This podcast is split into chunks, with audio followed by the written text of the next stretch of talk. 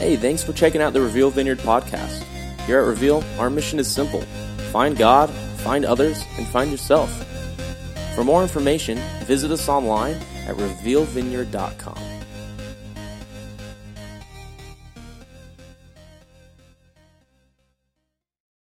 All right, so let's pray. We're going to jump in, see what God has for us, and uh, we'll hit the ground running. Uh, Lord, we would ask that you would come with your Spirit and you would uh, awaken our soul if it's needed, and that you would wake us if uh, there's an area in our lives that needs to be shaken, and that you would do that. I pray that you would bring encouragement and bring hope, and that you would fill us with your life. I pray that you would uh, fill us with the hope of a future that you have for us. Holy Spirit, I pray that you would come and you would be to each of us that which is needed right now. Pray for those who might be discouraged, that you would meet with them in this place, and that even now they would feel the presence of God upon them, that they would be surrounded, blanketed by comfort and hope that surpasses their circumstances. Speak to us through your word, enlighten us, put our feet on the path that is best for us, and our reply to you will be yes, we will go where you send us. In Jesus' name, amen. Well, hey, you are on the ground floor of a new series that we're starting called Stronger Uh, together. Now, that is also inside of your bulletin, that artwork that I just talked about. And someone approached me last week and said, uh, hey, I don't know if you know this or not, but Stronger Together is the theme of Hillary Clinton's uh, campaign, which I did not know. And I know that some of you are like, I knew it, I knew it. And so just to appease all sides, we came up with this new slide. Go to that next one. Stronger Together, make the church great again. So now both of you should be happy wherever. I don't know what Johnson's uh, thing is. Well, I do, actually. We're not even going on that one, so forget it. So uh, we're starting a new uh, series uh, called Stronger Together. And I want us to talk about the people that we surround ourselves with. Because if we get this right, it has the potential to be life-changing. The people that we surround ourselves with set us up for success, really, in every area of life that matters. Now, the flip side is also true, that if we surround ourselves with the wrong people, we open ourselves up for uh, pain and trials and struggles, and even the possibility, the potential of destruction. Think back to a season in your life when you surrounded yourself with the wrong people or even the wrong person. Chances are that it was a detriment, it was harmful to your well-being. Someone once said that if you show me your friends, I'll show you your future. Maybe it was your mama that said that, maybe not in those words, but she, she knew something that, that, that if, show me your friends, show me the people that you spend most of your time with, and I will show you the trajectory of your life. Solomon, one of the wisest men, uh, wrote this in, in Proverbs. He says, whoever walks with the wise becomes wise, but the companion of fools suffer harm. Now, this truth that Solomon says, that, that whoever walks with the wise will become wise, but the companion of fools will suffer harm. This is a truth that is not bound by age nor experience. In other words, the, the power and the truth of this passage applies to you as much today in your twenties, thirties, forties, fifties as it did when you were in your teens.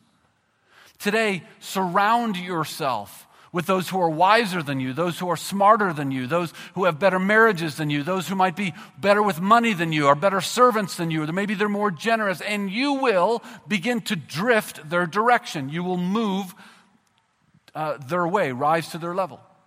On the other side of that is true, too, that if you surround yourself with the company of fools, you will drift their direction as well. I like how uh, the Message puts this same passage. We'll put that on the screen. It says, become wise by walking with the wise. Hang out with fools and watch your life fall to pieces. And there's truth in that. Hang out with fools and you will watch your life begin to fall apart.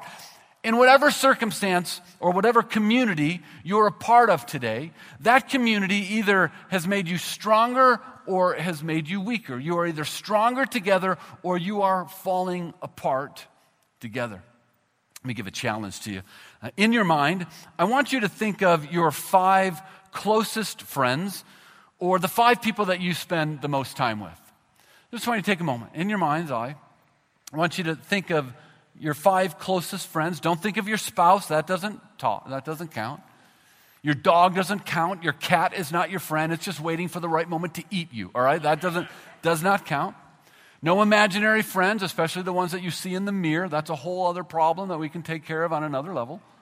I want you to think of your five closest friends or the five people that you spend most of your time with. Here's what's interesting. Sociologists and leadership experts say this, that you will become the average of your five closest friends. Now think back through those five people. You will become the average of the five people that you spend most of your time with. In almost every area of life, you will land somewhere in the middle. Now take a moment again, think through those five friends. Because if you're going to become the average of those five people, you should know what you're going to become. How is their marriage? How is their morality? How is their generosity? Are they pursuers of God? What is their work ethic like? Are they serving someone, something other than themselves? Do they inspire you to greatness? So do you want to become like the five people that you just brought up in your mind? In whatever community you're a part of, you are either stronger together or you are falling apart together. Here's another question. How many of you had a difficult time even coming up, you don't have to raise your hand, had a difficult time even coming up with five names? Most of you did.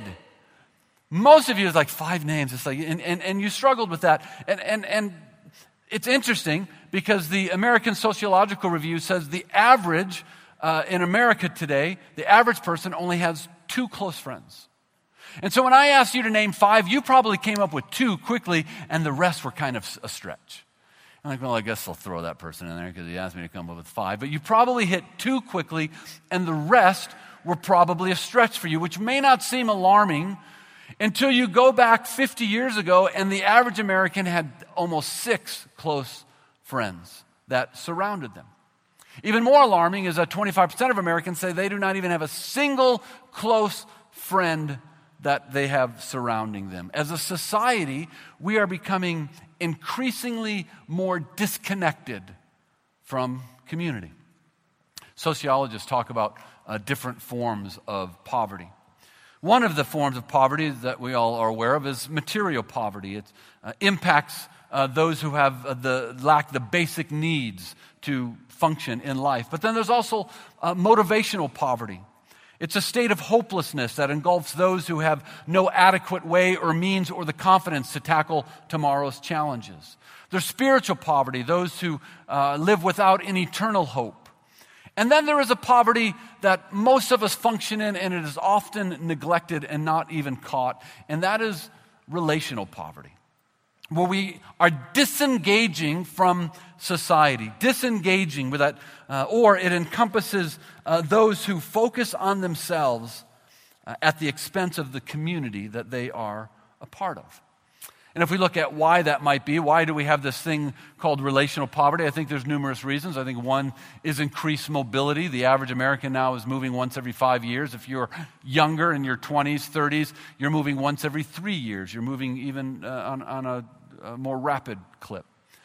I think another one is increased work hours. I think we're exhausted. The forty-hour work week is a thing of the past. Most who are interviewed and questioned about their hours of work that are salaried employees say well over fifty hours.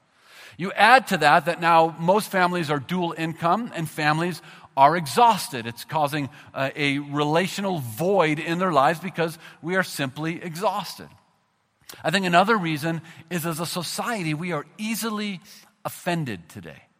Matter of fact, I think that we have uh, possibly become the most whiny, sensitive, thin-skinned, easily offended society in the history of the world. I think we have been. We have become masters of picking up an offense. Some of us live our entire lives looking for an offense to pick up and claim as our own. We've developed such dexterity with, which we are, can be offended, that we can juggle eight, nine, ten offenses all at the same time. We can drop one to quickly pick up another one. Uh, uh, two years ago, there was this, um, uh, as a uh, as a country, we were we were up in arms over it. There was, um, uh, we were all, what was it? We were all, oh, you don't remember? Neither does anyone else. Right? But we were up, we were ready to go to war, and I'm going to boycott, and I'm going to picket, and I'm I'm never eating that, I'm st- I'm going to drink milk again, whatever it was. We're so quick to pick up an offense, and then we don't even remember what it was six months later. Because we've, we've, as a society, we are so easily offended. We're so quick to cut ties and destroy relationships because we no longer know how to work through conflict and still love one another. We have uh, stopped uh, with, uh, we no longer understand and know how to have uh, differing opinions and still hold one another in high regard. The, the people that I have the most respect for are those who I may differ with, and yet it does not affect our friendship. That we can have unity and not have uniformity, that, that within the body of Christ that there are a wide variety of backgrounds, a wide variety of opinions, and that should not hinder our relationship or our community. But in our culture today, we are so quick to be offended. We've located the perpetual fountain of indignation, and we just guzzle from it daily. And I think it's affected how we view and how we embrace this idea of relationships and community. We have uh, uh, this uh, idea that community should cater primarily to me. And in moments of tension, and if it's not about my needs, then we cut and run from community. Dietrich Bonhoeffer, German theologian and pastor, in his book Life Together says this, that those who love their dream of Christian community more than they love the Christian community itself become destroyers of that community. Now let that just settle on you, because that's packed. Those who love their dream of Christian community more than they love Christian community itself become destroyers of that Christian community. Here's what he's saying. If you're in love with your idea or your ideals of what a relationship or what a community should look like, which usually means it's all about me, if you're in love with your dream of community more than community itself, you are destroying community. And in no other place do we see this destruction more possibly than in the local church. Do you know why people leave churches over minute and stupid things? Because we're in love with this warped dream of community that you should agree with me on everything more than we are in love with the community itself. And there's a problem in that. If you're in love with the community that only agrees with you, this warped dream of what the community should look like, then you are actually damaging and hurting and destroying the community itself. Because we can and should be able to have a wide variety of backgrounds, different opinions, and it still not affect the community at large. I think the, the last area that has affected our behavioral poverty, by the way, today's message is just a really long introduction, so uh, just go with me on it, and we'll jump into some meat in the weeks to come, uh, some scripture examples and things like that. Uh, the last one, I think, is technology. And if I could, let me take you back some seventy-five years when life was slower and life had different values. And life revolved around the front porch.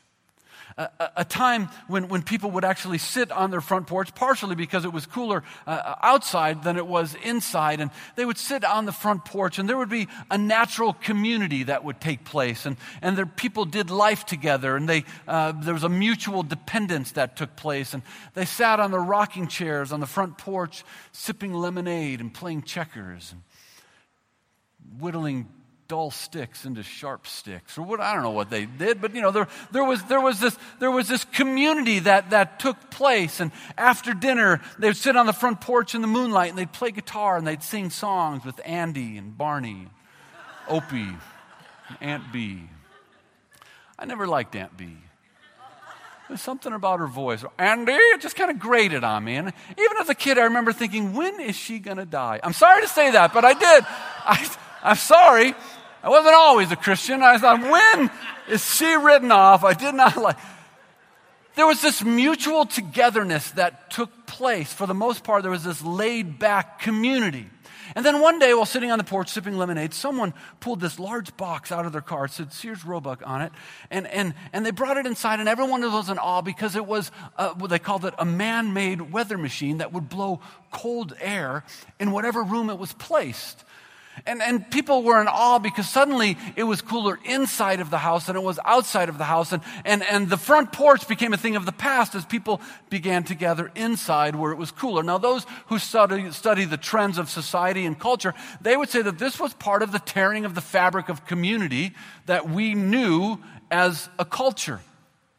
But all was not lost because uh, community was still taking place inside of the house. And Um, You would gather together uh, for entertainment, and you'd play cards, or you would play various games, or uh, it would just move from the front porch inside. But but then someone pulled another big box out of their car, said Sears Roebuck, and it was a, a box that played moving pictures. It was a television that was not very popular at first, and uh, as a matter of fact, nineteen thirty-six, there was two hundred televisions uh, across the entire states, and uh, nineteen forty-five, there were less than seven thousand. There were only nine stations. Uh, which if you're a channel, channel surfer, that's like a level of hell, only nine stations. You're like, and you loop back through it. And, and, and but with time, uh, quickly, it kind of exploded where there was a television in every home. And soon, soon, we began to think that I don't need my neighbor for entertainment. Matter of fact, I'm not even sure I like my neighbor. And so now we sat in our house with our air conditioners blowing and our T Vs glowing, and we began to tear away, to pull away from the fabric of society, began to pull away from community. But all was not lost, because to park your car in a garage that was detached from your home, you had to get out of the car, you had to open the garage, you had to pull it in, you had to get out, shut the garage, and then you would see your neighbor, and you would talk, and you would exchange pleasantries, and you'd ask about their son, and, you know, how's your job, and there would still be this communication. And then someone had the idea, wouldn't it be amazing if we actually took the garage and attached it to the house so you don't have to leave the garage to get in the house? And then someone came up with this little thing on your on your, your visor that when you push the button, the garage door opens, and now you don't have to get out of your car to open your garage door. And with some practice, based on the speed of your garage door motor and the speed of your car, you can press it at just the right moment so the garage door opens just enough for your car to slide in, pressing it again at the right time when your bumper clears that it will shut and seal you in, and you have to see no one. And you know you can do it. And it's part of this tearing of our fabric of society. And then someone said, well, you know what I need is, is, is I need a fence in my backyard because I need to define what is mine. And so there would be this little three-foot wire fence, and someone said, not good enough. So what I need is a six-foot wooden fence. And then someone said, how about a block fence? And then someone said, you know what would even be better than just putting a fence around my backyard would be putting a fence around my entire neighborhood with a big gate to keep other people out and keep me in. And there would be a five-digit code that only I would know to get into said community, and everyone else would have to stay out. And when they want to see me, they'll have to call me on my phone, which means you have to answer your phone, or does it, because now it can appear on your television or wherever else you want it. And this tearing of the fabric of society began to happen. And now most of our communication happens through thumbs. And if we go out to dinner, you should know that I'm attached to a machine that keeps me alive. It's called my cell phone. And you're attached to the same piece of equipment. And this has been the slow drift of community within our culture, and it has found its way into the church. And so now we have uh, those who are struggling with some of the uh, most uh, uh, the most sincere and deepest questions of life, struggling with faith, and they go through it alone because community has largely been lost. It's interesting, though, if you look at the biblical context of life, uh, there's a different standard than what we're experiencing today. Even in the beginning with the first human, God said it's not good for you to be alone, that there needs to be someone else around you. And we read what Solomon has to say in his wisdom in Ecclesiastes. He says, two are better than one because they have a good return for their work. If one falls down, his friend can help him up, but pity the man, woman, who falls and has no one to help him. Now, this is a sad state of the church, including our church, that there are people within our church that if they fall, there is no one to help them. And it's not because there's not people who are willing to help them, but it's because we have isolated ourselves from a community and we are an island unto ourselves. Verse eleven, also, if two lie down together, they will keep warm. But how can one keep warm alone? Though one may be overpowered, two can defend themselves. And then he says, a cord of three strands is not quickly broken. He says, look, two is good, but three is even better. And throughout the biblical text, we see these verses that surround around one another. It says, be devoted to one another, meaning the person next to you, be devoted to them, and they should be devoted to you. Honor one another and live in harmony of one another and accept one another and serve one another. Be kind and compassionate to one another. Admonish one another. Encourage and spur one another on towards love and good deeds. Offer hospitality to one another over and over again. In biblical text, it says that life should not be an island, but that there should be a mutual serving, a community that should be taking place. Let me talk about what's known as the Johari window. It came out in nineteen fifty-five by its founders, and it was uh, developed to discuss various aspects of self-awareness.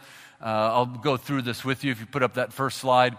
Uh, the Johari window is broken into four different quadrants, and you'll see off to the left, it's things that are known to others, things that are not known to others, and at the top, there are things that you know about yourself, and there's things that you don't know about yourself.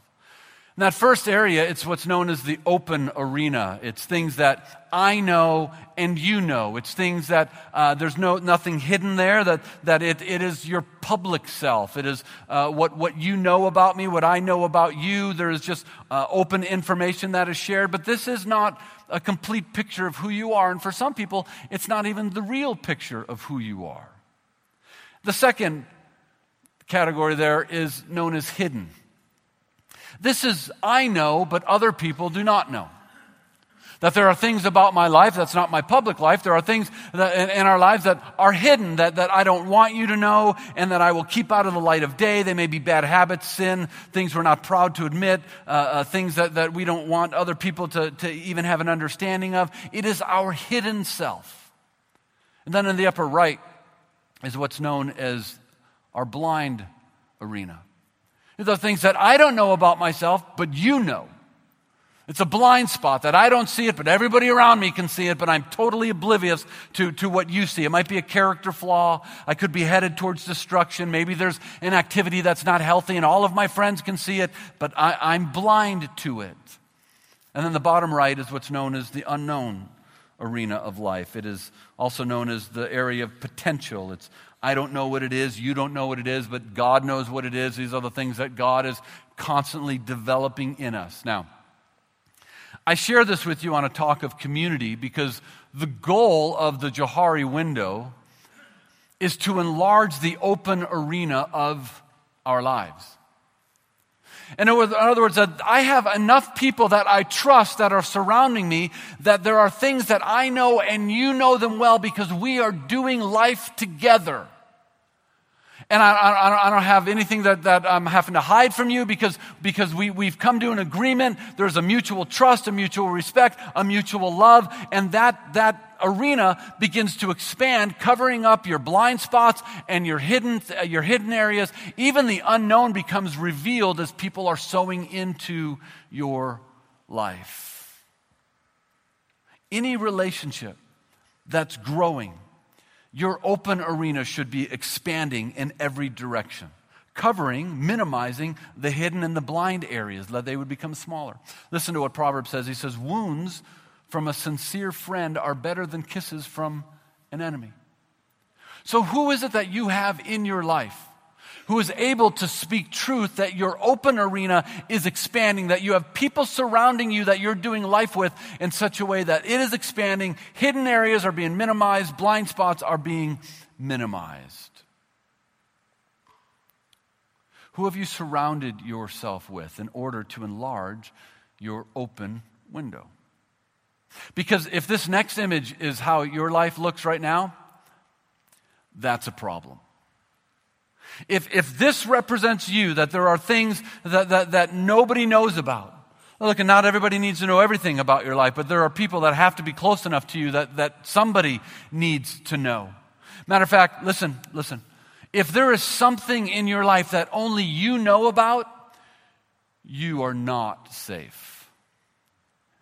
If there is something in your life that only you know about, you are in trouble. Because this quadrant, this, this arena, this hidden area, it shrinks and is, in, and is minimized in two ways. Through self-disclosure or through exposure. Either I tell you or I get caught. Getting caught, far worse. The only way this hidden area shrinks is that you have people around you that you can that you can disclose, or eventually it will be exposed. And we all know the stories, maybe it's in your life, maybe it's in a friend's life, of something that came out. Wife found out, husband found out, children found out, friends found out, your boss found out. The only way that this is minimized is self-disclosure or exposure. If this next image, if this is your life, that's a problem as well.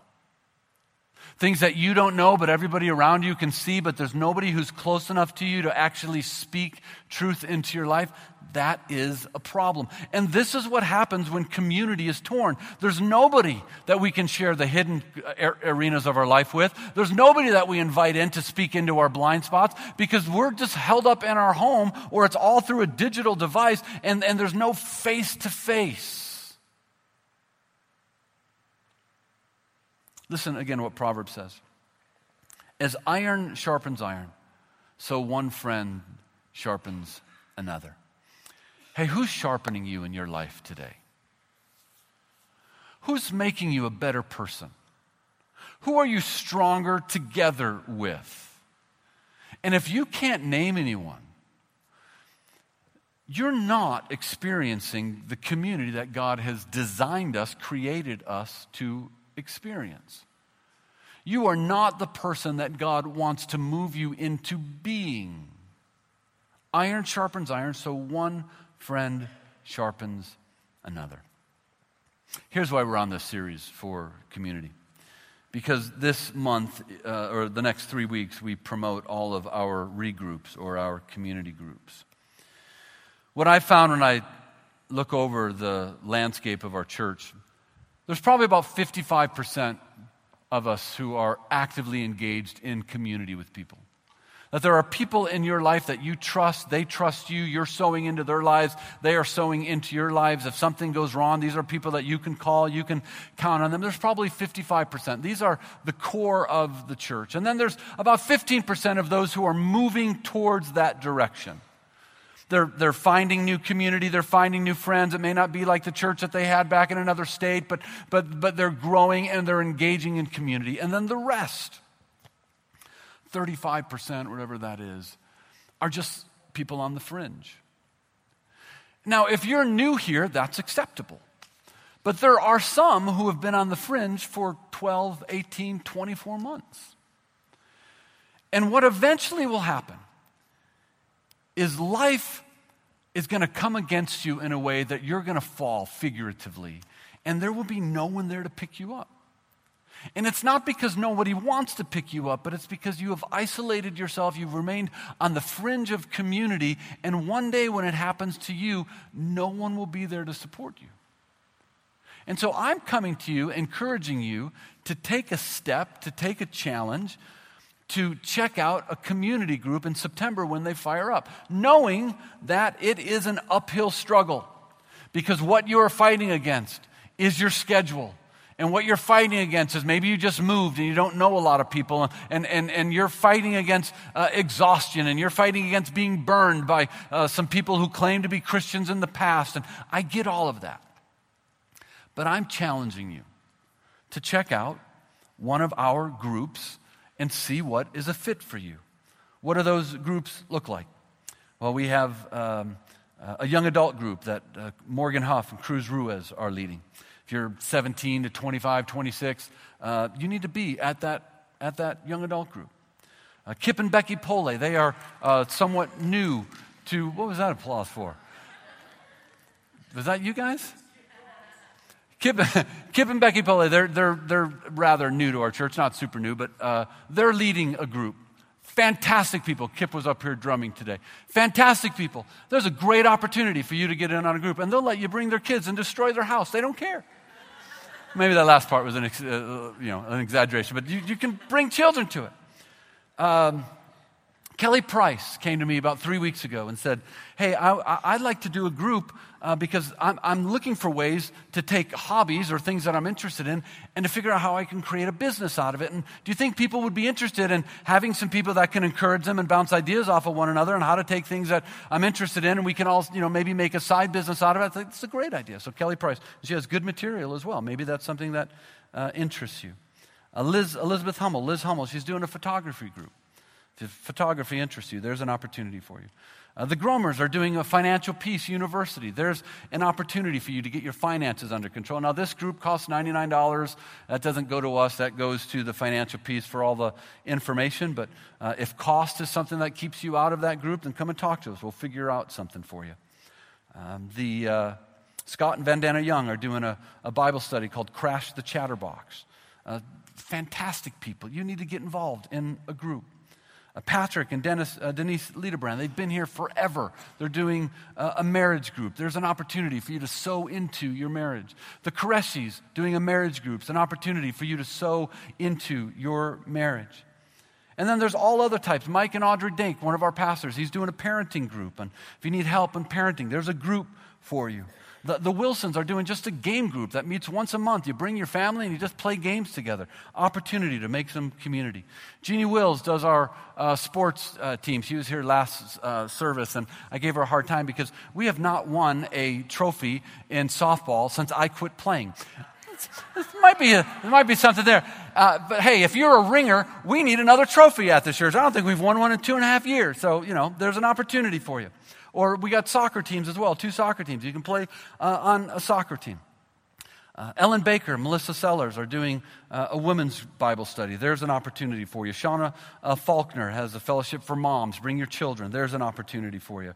Uh, we have uh, Beth Stockton uh, is a member here who uh, wrote her own book and came up with a curriculum and a study guide for it. And, and she's going to be sharing that. There's an opportunity for you to get involved with something that was actually created from within Reveal. There's an opportunity for you ladies to get involved in something. My wife is doing a, a book study as well, an opportunity for you. And then Connie Hergert, Marilyn Ransberger, does a sewing group. Ladies, for you, uh, there's a there's a, a seasoned women's luncheon that takes place. There, John Oldfield does a men's Bible study on Mondays. There's uh, Philip Wilson does basketball on Saturdays. I'm leading a group uh, on leadership. If you want to expand your understanding of what leadership is, of what God may have for you in the future, of what that looks like, what that feels like, then come to my group. But look, it's going to take a challenge, you challenging yourself to step out of a comfort zone to begin to build community. Here's what I know, that we as a church are stronger together than we are apart.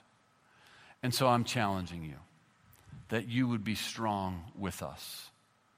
We have a new season. This building goes through. It's a new season for our church.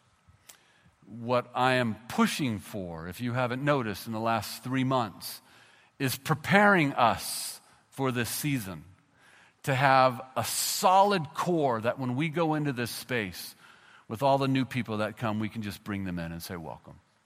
We can't do that with our current community that we have now. We can't do it with our current volunteers we have now. We won't have enough people.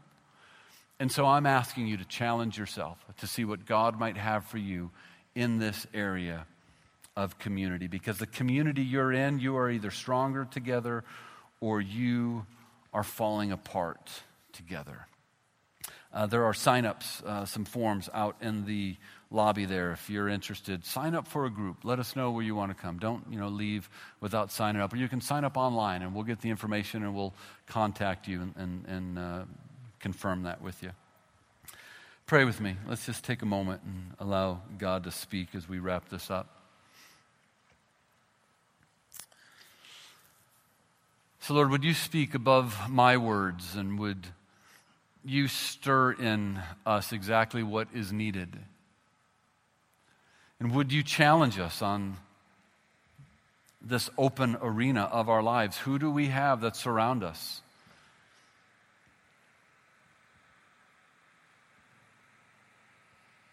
And for some of us, we need to take a step to begin to expand that arena. For some of us, we need to take that step that our hidden arena of life would begin to shrink, our blind spots would begin to shrink. And so I'm asking that you would reveal to us our need for community and for support, to give it and to receive it. Would you challenge us about stepping out of our comfort zone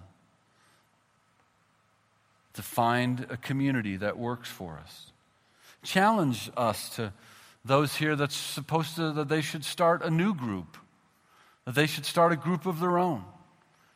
Challenge us to have all types of opportunity to serve into our community or serve single mothers or whatever it might look like, Bible studies and uh, uh, interest groups and w- whatever that might mean, that, that we would be more than a Sunday-only church, that we would move from rows to circles where we do life together. I pray that blessing upon you, Reveal, that you would experience God's best for you in every arena of your life. I pray the Holy Spirit to speak over you, to speak to you, and to lead and to guide you this week in ways that are supernatural. I pray that you would experience the love and the goodness of God in a way that you have never experienced, and for some, maybe experience it for the first time. I pray that you would experience hope that rises above your circumstances. I pray that you would experience love and you would experience friendship and acceptance beyond even what you deserve. I pray that you would give love and community and acceptance beyond what others might deserve. I pray a blessing over you to step into all that God would have for you, all that God would have for your marriage, that He would have for your family, that He would have for you in your relationships, whether you're married or single, that you would step into all that God has for you in your schooling, that you would step into all that God has prepared for you. I bless you in the name of Jesus, our Savior. Amen. Hey, God bless you. If you'd like prayer, we'll have some people down here who would love to pray for you. Don't forget to check out our groups. Please pick up one of these. Sign up in the lobby. Sign up online. Uh, invite someone back. We've got some good stories to tell you next week about people who found community. Uh, it'll be a good uh, next two weeks. So I look forward to seeing you guys. Bless you.